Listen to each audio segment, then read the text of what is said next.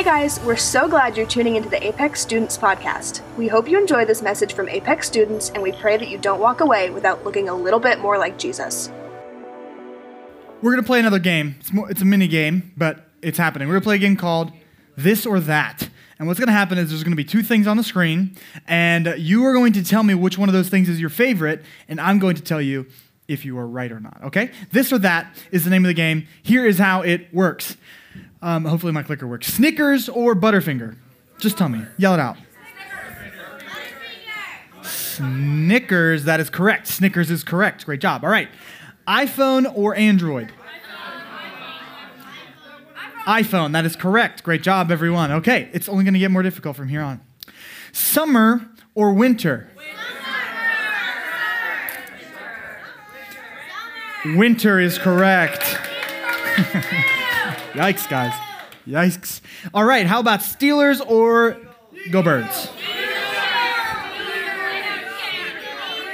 Steelers is correct. There's a couple of you. Minecraft or Roblox? Minecraft is correct. Is there a ghost working the computer? Okay, all right. Next question is Netflix or Spotify? Whoa, girl. this is this is it. All right. In a strange turn of events in my life, Spotify is the correct answer. Because I was using Apple Podcasts until I had too many subscriptions and it broke my phone. But now I use Spotify for podcasts, so it has taken over Netflix in my life. All right. Instagram or Twitter? Zuckerberg or Evil Bird? Answer is Twitter. Twitter is the correct answer. Just a couple more. This one's tough. YouTube or TikTok? YouTube. Uh, I hear a lot of YouTubes with a very confident TikTok and then a tickety tackety as well.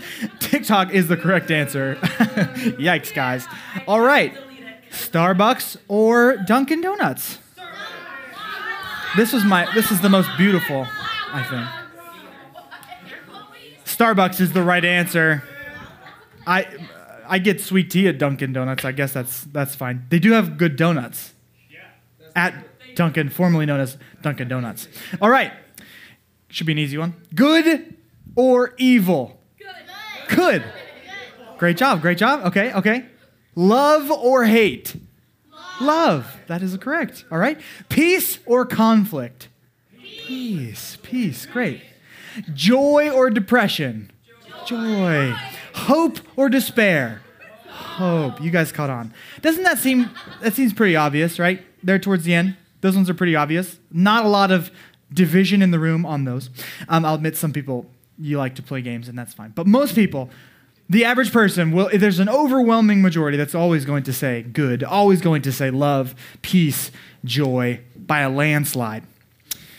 And if we believe as church, as people who've chosen to spend our lives following Jesus, that good, that God is the ultimate source of good, God is the ultimate source of peace and love and joy, why is the decision between God and not God not also a landslide? Does that make sense? If, if we believe that God is joy, love, peace, why do so many people not choose to follow him? Why do so many people choose a life without him? I think that someone has let those people down. I think a lot of people would do that, would, would choose a life without God, and I think people have let those down. Um, people deserve to know that God is the ultimate source of good. And I think those people that don't make that choice, they've been let down. Um, and I, I have two answers that I think might answer the question why they wouldn't choose God. One is that they don't know God is good. And the second one is that they don't think God is good. They don't know God is good or they don't believe God is good. I think that we have let people down in those, those questions, those areas. Um, I think everybody deserves to know that. I think everybody deserves to know that God is good, joy, peace. And I think we have to continue to communicate that until they believe it. We have to continue to communicate that those things are true until we are blue in the face uh, because we have a job to do.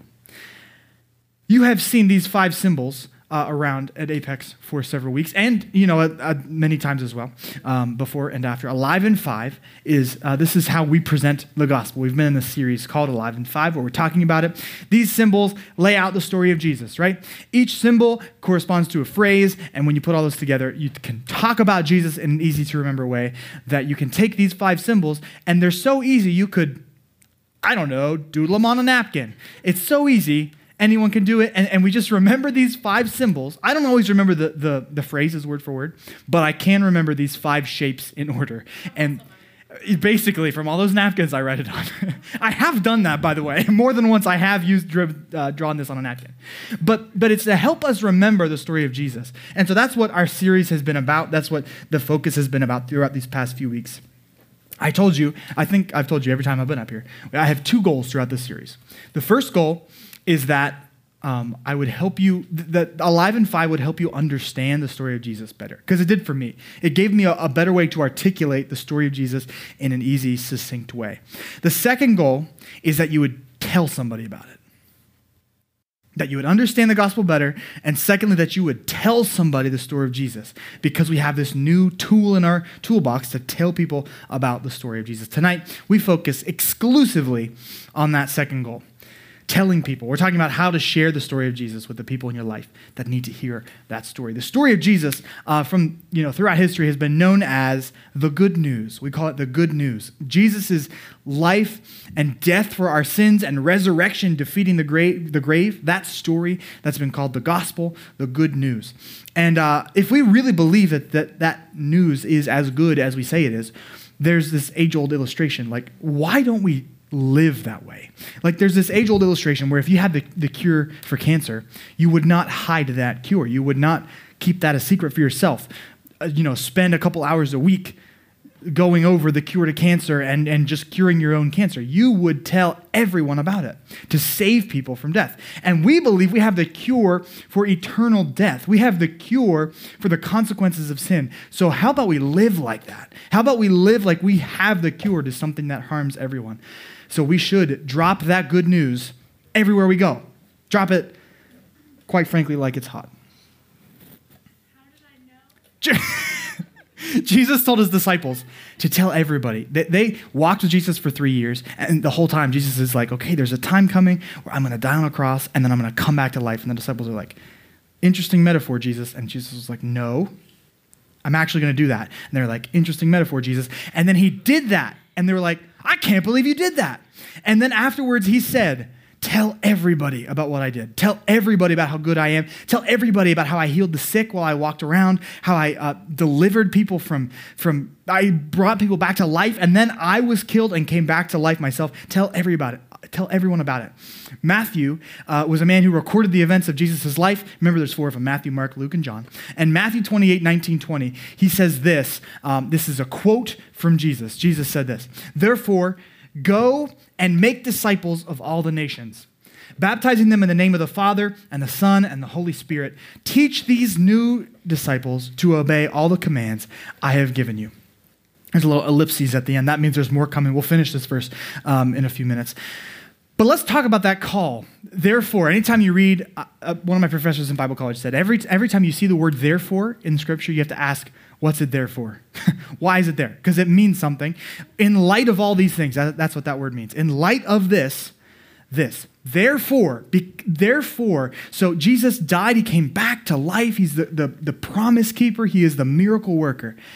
Therefore, go and do something. He gives this, this commission. You know what that word means, right? To commission someone to do something.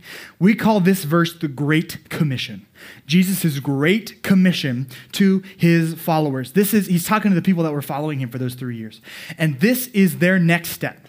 He says, This is what following me looks like after I leave. Okay, so if I told you I have a cute little black duck, it's true story. You would know that I have a duck, and you would know that that duck is cute, little, and black. Actually, when the light hits that duck's feathers, it turns like green and blue and purple. It's really amazing. Um, you have to check out my duck sometime. That's true story. Either way, you know that I have a cute, little, black duck. Those three words describe my duck, right? So Jesus does the same thing here in this phrase. I, am going somewhere. Jesus does the same thing here in this passage uh, with this sentence structure that we kind of lose it when we're reading it in English. Can I blow your mind for a second? Jesus did not speak English. Did you ever think about that? He doesn't speak English. He probably does now. But he didn't at the time. He was walking around, uh, and he probably, through some miracle from the Holy Spirit, could probably understand you if you spoke to him in English.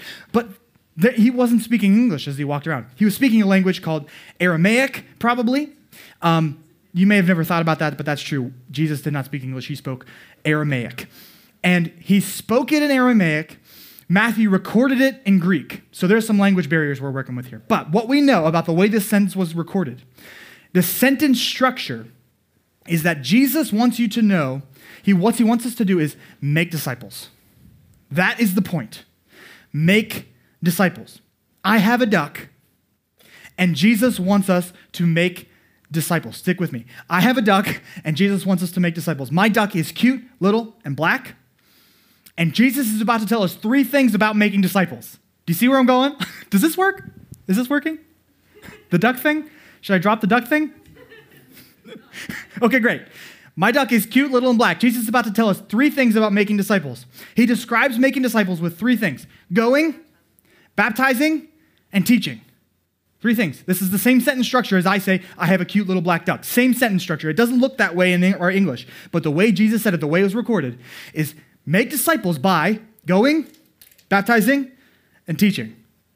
I don't care if it didn't work. I'm going to use it over and over again. I think it's a good illustration. Let's break it down. First of all, going.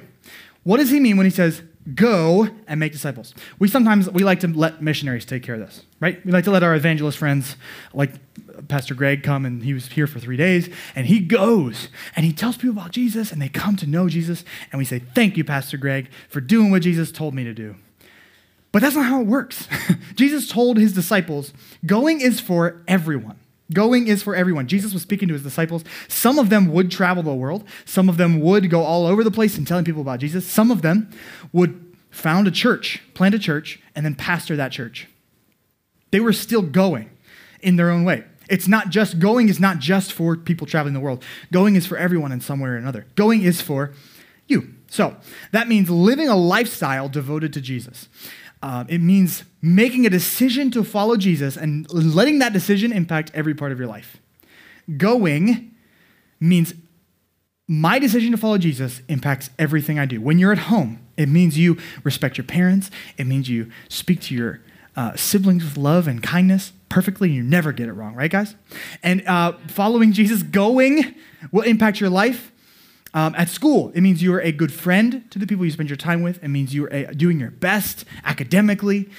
At work, it means you do a good job at your job. You do your best. It means your, your coworkers are surprised that you aren't into their drama between coworkers. When you live that kind of life, when you live a life, I know that that can be very surprising for some of us.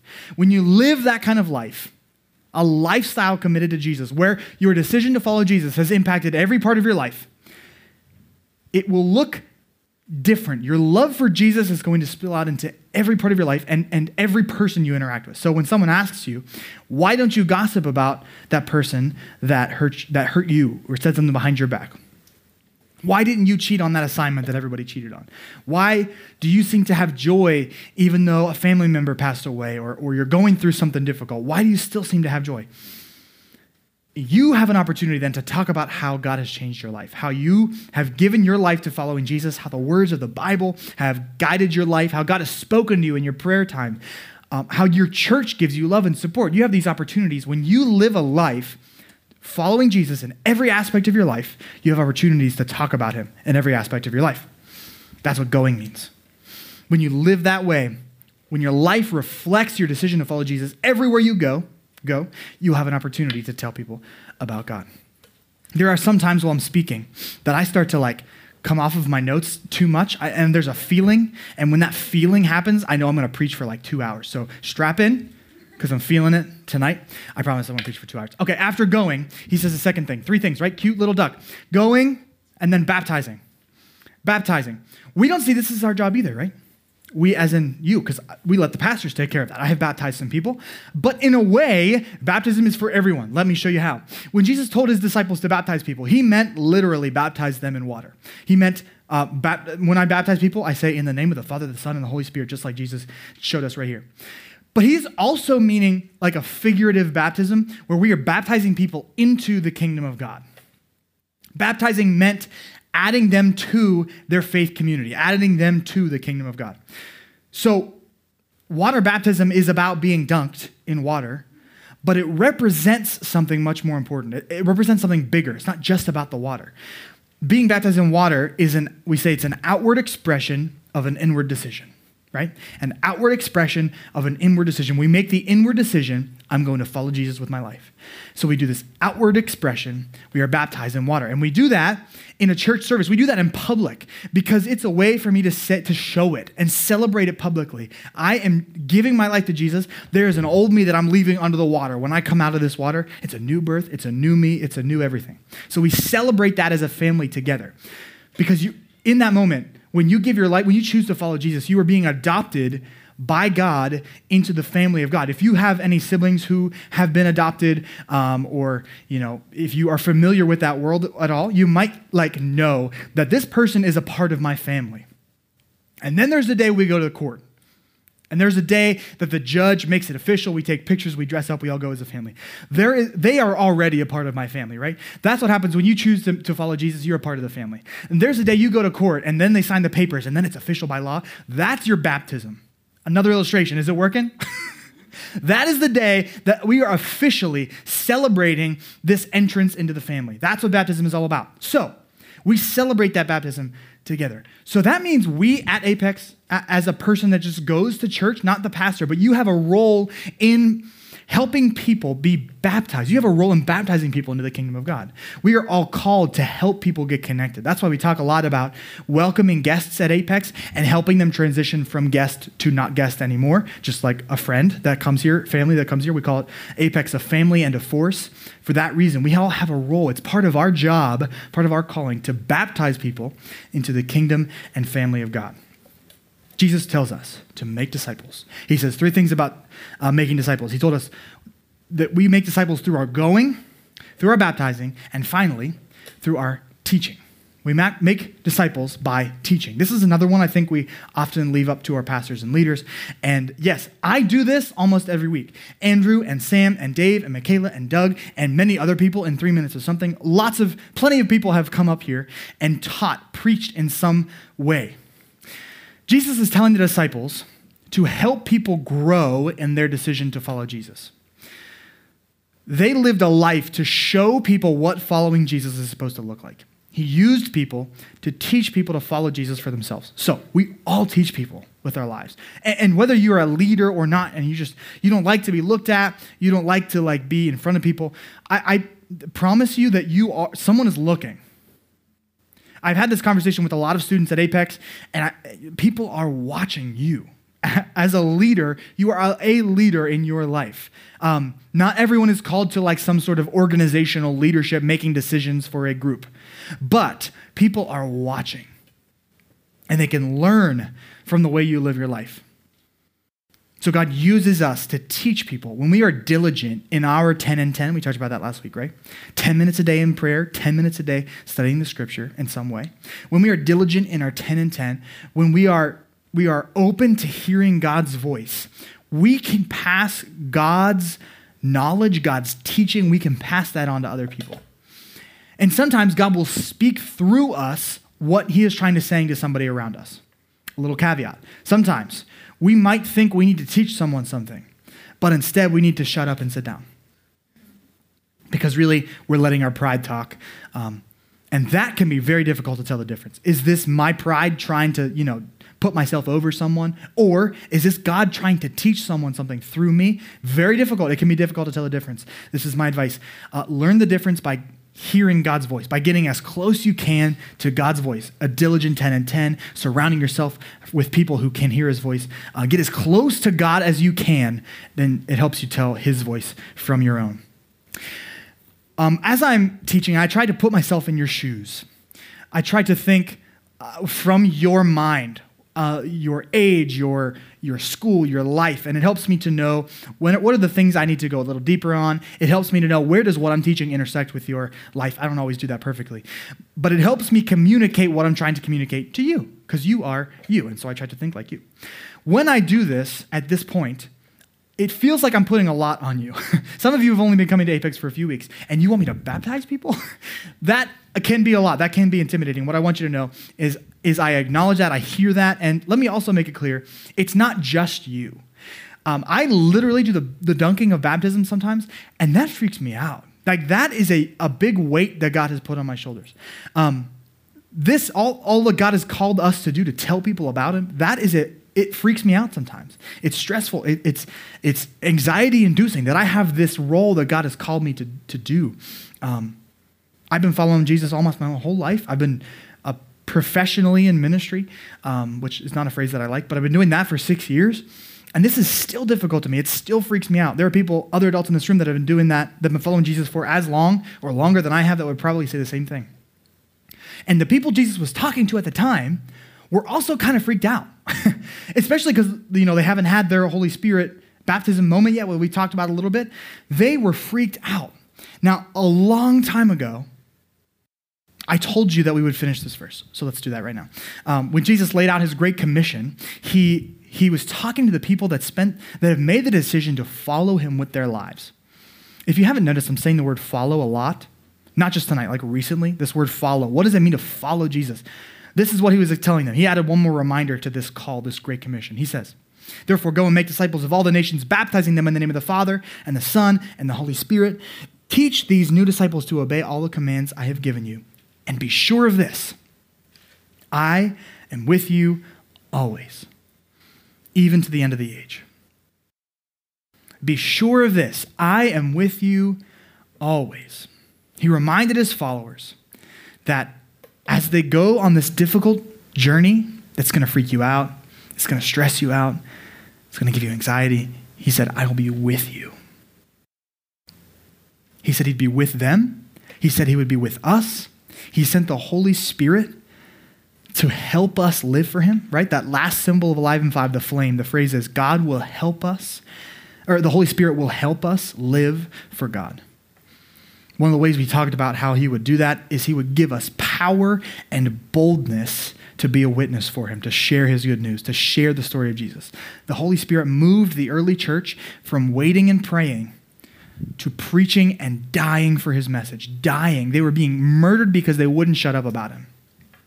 He gave them boldness to share his story, and he will do that for you.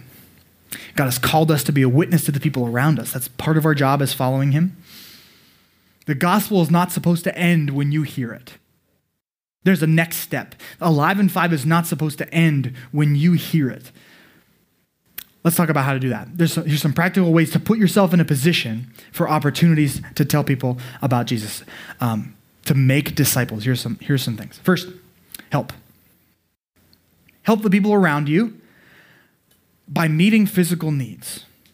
So, so a lot of times we just want to show up with our Bible and tell people how they're living wrong and fix them. Let me ask you to back up a step. And, and that there's there's a time for that. Sometimes that works. This is this is a great place to start, especially for somebody who's nervous about it. Help somebody by meeting a physical need. When you meet people's physical needs, you have access to spiritual needs. This is why when we went to Philadelphia, we didn't just stand on, screens, on, on street corners and scream about, we didn't just read the Bible into a microphone. We gave out food more food than I've ever seen. we gave out food. We were meeting people's physical needs to have access to their spiritual needs. We were able to give out food so that then we could pray with people, so that then they would know there's a church in their community that cares about them. Help people. Buy somebody's lunch, help them with a work project. Maybe, I'm not paid to do this. Maybe, help them at work with something that they're supposed to do. Give somebody a ride somewhere. Uh, be good to people. Just be good to people. Once you meet, when you meet people's physical needs, when you help people, you have access to meeting their spiritual needs. So then you ask.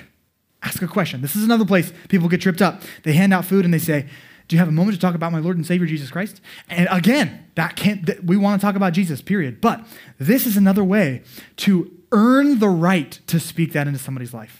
If you just start talking about Jesus, some people are just going to turn around because, because, because of a reason that you will never know if you don't ask. Here's a great opportunity.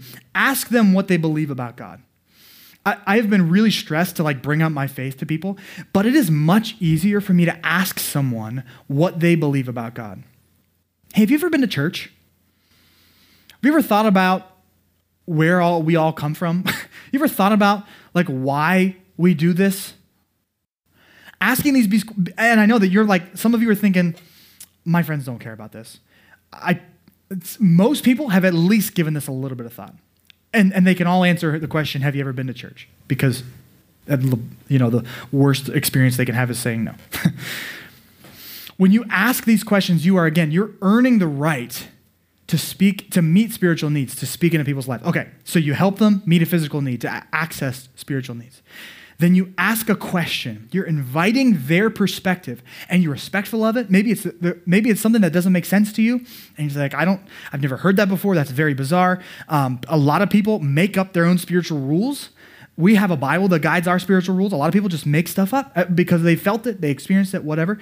You don't need to be shocked because you believe some pretty crazy things too, or things that sound crazy at least. so you ask some questions, and then you get a chance to invite. You get a chance to invite them into what you believe spiritually and, to, and tell them the story of Jesus. Most times, when you begin by asking those questions, they will ask you the question back. They'll tee it right up for you.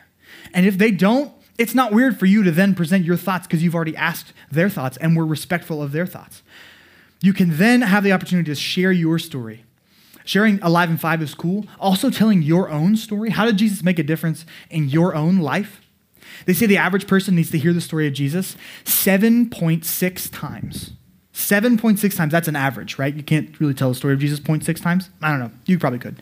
But an average of 7 points, somewhere between 7 and 8 times, you have, someone has to hear the story of Jesus before they accept it. That means I need to be okay with rejection. I need to be okay with telling someone what I believe about God and them saying, that doesn't make sense. That's the dumbest thing I've ever heard. I need to be okay with that because that may have been number seven. Does that make sense? I may be telling them about Jesus for the seventh time. Guess what happens next time? Eight might be their magic number. Now, that is an average. I mean, sometimes people will hear it for the first time and they'll say, Yes, that makes perfect sense to me, and they follow Jesus for the rest of their lives. But it also means some people need to hear it like a hundred times. so you may be seven, you may be one, you may be a hundred. You have no idea where you are in someone's story. But that means we have to be okay with rejection. We have to be okay, uh, embrace the awkward. this is what I tell people a lot here, like as we're introducing ourselves to guests and stuff. We are we allow ourselves to be awkward so they don't have to be. We have to be okay with rejection because the stakes are too high. It, it, us being a little embarrassed for a second is okay when the, the price of not doing that is our friend spending eternity without Jesus. It's spending eternity in hell. We have to be okay with being a little weird, feeling a little bit awkward because there's too much at stake. I think these three these three ideas, which I actually got from Pastor Lee when he was here a, few years ago talking about Alive in Five, these three, these three keys, remember them because they will help you anytime that you want to bring up the story of Jesus. These three steps can really help. Help, ask, invite. Jesus gave us um, the Great Commission to make disciples by going, going into the world, living a lifestyle that looks like you're following Jesus, baptizing people, helping them join the kingdom and family of God, and teaching them by, by letting God speak through you, learning his voice so he can speak through you and teach them. And we put ourselves in the position to do this, to live out the Great Commission by helping people, meeting physical needs, and then asking them what their spiritual beliefs are so that we can invite them. Invite them to church, invite them into following Jesus, whatever that looks like in that situation. This is why Alive in Five is important, so that we're prepared for that third step. We're prepared to invite people to follow Jesus. That's why we're taking so much time to learn, six weeks to learn Alive in Five, to understand the story of Jesus, first of all, but second of all, to share that story with somebody in our lives who needs to hear it. Let's pray. Father, thank you so much for this night. Thank you for this word, for Alive in Five as a tool. Thank you for the people that uh, created it. Thank you for your son. Thank you, Jesus, for coming and dying for us. that we have this story to tell, that you have redeemed our souls, you've paid the penalty for our sin, so that we can spend eternity with you, eternal life with you and an abundant life here on earth. Thank you so much that we have access to that. Father, I pray that you would help uh, seal this in our minds, help us to understand your gospel better, help us to use Alive in Five as a tool to understand your word better, understand the story of your son better, and then that we would take that and, and we wouldn't let it end with us hearing it. That we would take this message and help somebody and ask somebody what their spiritual beliefs are so that we can invite them into this story as well. So we can invite them, tell them your story, tell them how you impacted our lives, and and and give somebody the greatest gift, the greatest cure, the, the thing that they really need, even though if they don't know it or not. That we can invite them into a life following you, Father. Thank you that we get to do that and that you use us to do that. We love you. We thank you. It's in your precious and holy name we pray. Everybody said, Amen. Amen. Thanks for listening to this Apex Student Podcast. You can listen to more Apex teachings by subscribing on iTunes or wherever you get your podcasts. We pray that this message has impacted your life and that you don't walk away without looking a little bit more like Jesus.